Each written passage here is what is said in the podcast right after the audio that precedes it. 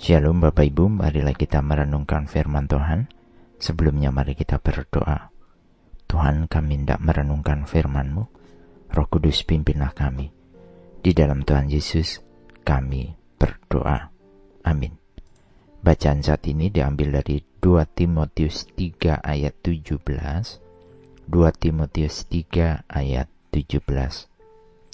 Dengan demikian tiap-tiap manusia kepunyaan Allah diperlengkapi untuk setiap perbuatan baik.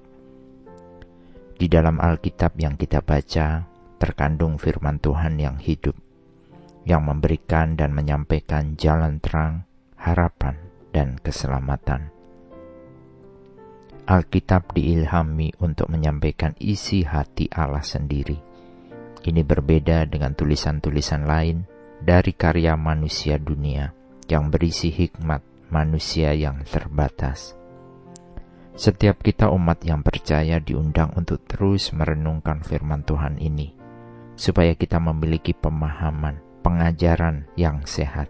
Ini untuk mengkoreksi kehidupan dan membangun pertumbuhan rohani dan pengajaran dalam kebenaran. Dan yang pasti kita semakin mengenal Tuhan, apa yang dikehendakinya dalam kehidupan kita pribadi, lepas pribadi Tuhan menginginkan terus mengkomunikasikan kasihnya yang agung kepada dunia, kepada orang-orang berdosa dan terhilang. Bahwa Tuhan mengasihi manusia, dan Tuhan menginginkan manusia berbalik dari dosa dan kembali kepadanya. Melalui firman yang tertulis dalam kitab suci inilah, Tuhan menjalin komunikasinya kepada manusia. Paulus dalam bacaan saat ini mengingatkan kembali bahwa pertumbuhan iman bisa terjadi dari adanya pergumulan, penganiayaan, dan pembacaan kitab suci. Seperti dalam 2 Timotius 3 ayat 16 hingga 17 ini. Segala tulisan yang diilhamkan Allah memang bermanfaat untuk mengajar, untuk menyatakan kesalahan, untuk memperbaiki kelakuan, dan untuk mendidik orang dalam kebenaran dengan demikian, tiap-tiap manusia kepunyaan Allah diperlengkapi untuk setiap perbuatan baik. Setiap kita diperlengkapi dengan segala perbuatan baik, namun terkadang dunia justru mengajarkan perbuatan yang buruk.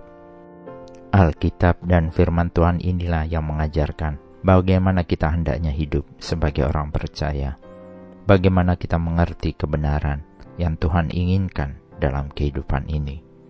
Oleh karenanya, penting bagi kita, setiap orang percaya, hidup dalam perbuatan baik setiap saat, dengan mengenalnya melalui kebenaran firman Tuhan yang ada dalam kitab sucinya. Amin.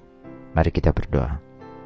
Bapak Surgawi terima kasih karena Engkau begitu mengasihi kami. Engkau menanamkan perbuatan baik dalam kehidupan kami. Namun kami sering lalai biarlah melalui perenungan dan pembacaan firman Tuhan setiap waktu, kami semakin mengerti apa yang Tuhan kendaki dalam hidup kami. Tolong kami, dan kiranya roh kudus yang memimpin hidup iman percaya kami. Di dalam Tuhan Yesus kami berdoa. Amin. Tuhan Yesus memberkati. Shalom.